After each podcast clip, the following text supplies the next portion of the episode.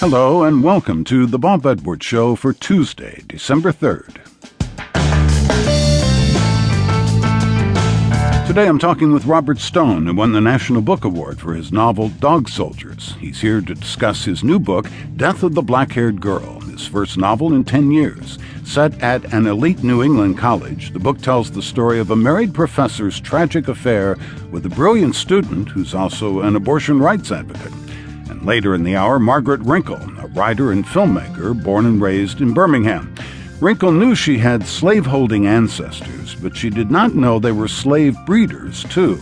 We'll talk about her family history and her debut novel titled Wash. The New York Times called it a masterly literary work, haunting and superbly measured.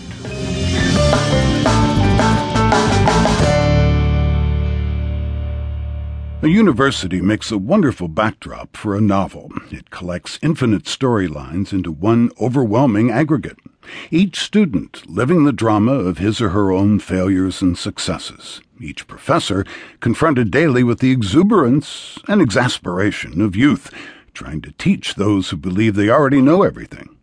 The institution itself sitting uncomfortably within the town, locals versus interlopers, for his latest novel, Robert Stone chose such a setting. Death of the Black Haired Girl is set at a liberal arts college in New England.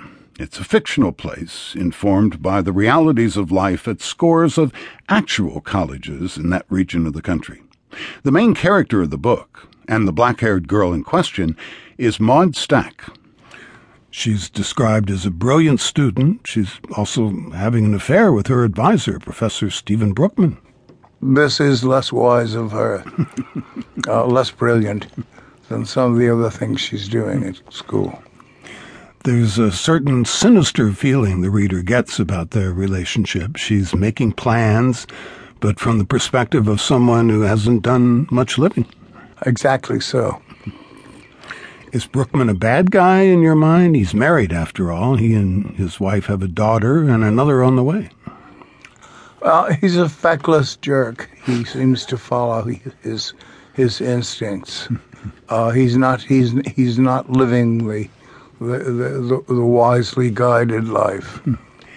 In the fourth chapter, we learn of Maud's distaste for a group of regular protesters who gather outside the town hospital that provides abortions. She wants to strike out at them and does so in print.